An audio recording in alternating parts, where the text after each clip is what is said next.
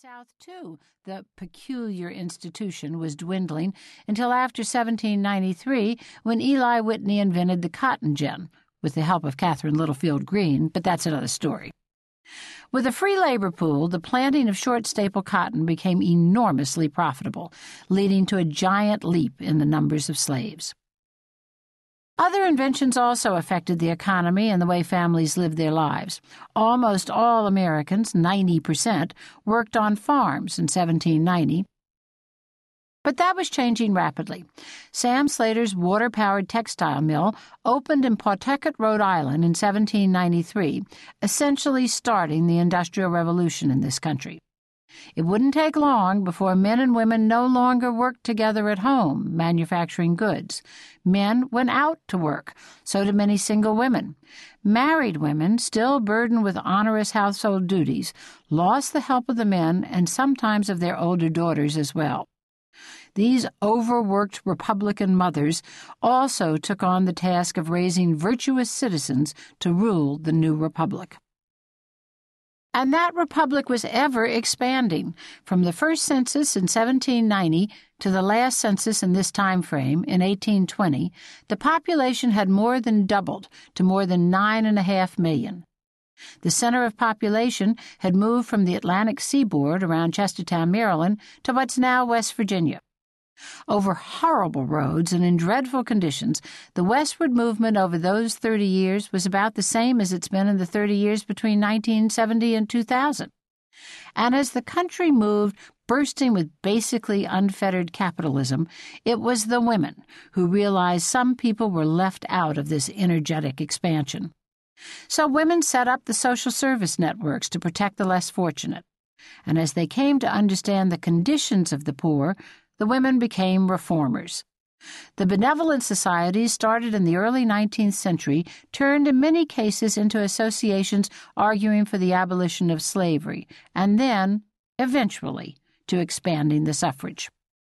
Women ever so slowly came to understand that they needed the power of the vote in order to achieve their social ends. How could it have taken so long? It's almost impossible for me to wrap my mind around the fact that my mother was born before women had the right to vote. And it's almost equally impossible for my daughter, despite her well-internalized indoctrination by her foremothers, to completely comprehend that I had graduated from college before employment discrimination against women was outlawed.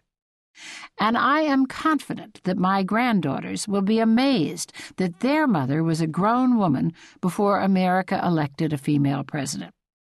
There are generations of women and their male champions to thank for those changes, starting with these ladies of liberty.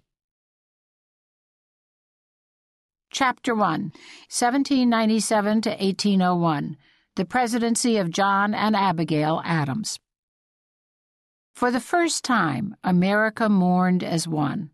On December 14, 1799, George Washington died. Of course, on that day, no stentorian-voiced anchormen broke into regular programming to announce the sudden and unexpected death.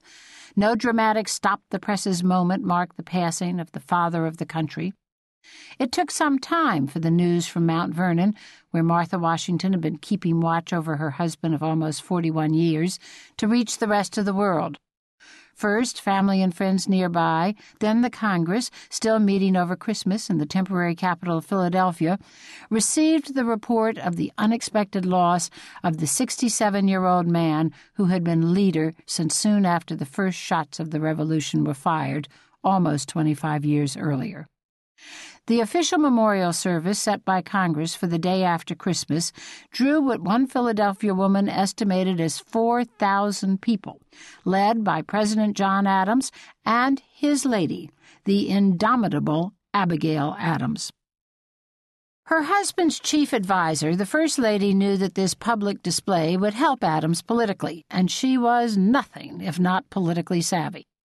An important election was in the offing, or as Abigail Adams put it, a time for intrigue is approaching, and it couldn't hurt the embattled incumbent president to remind the voters of his ties to the Federalist fallen hero, of the fact that Adams had served loyally as vice president to President George Washington.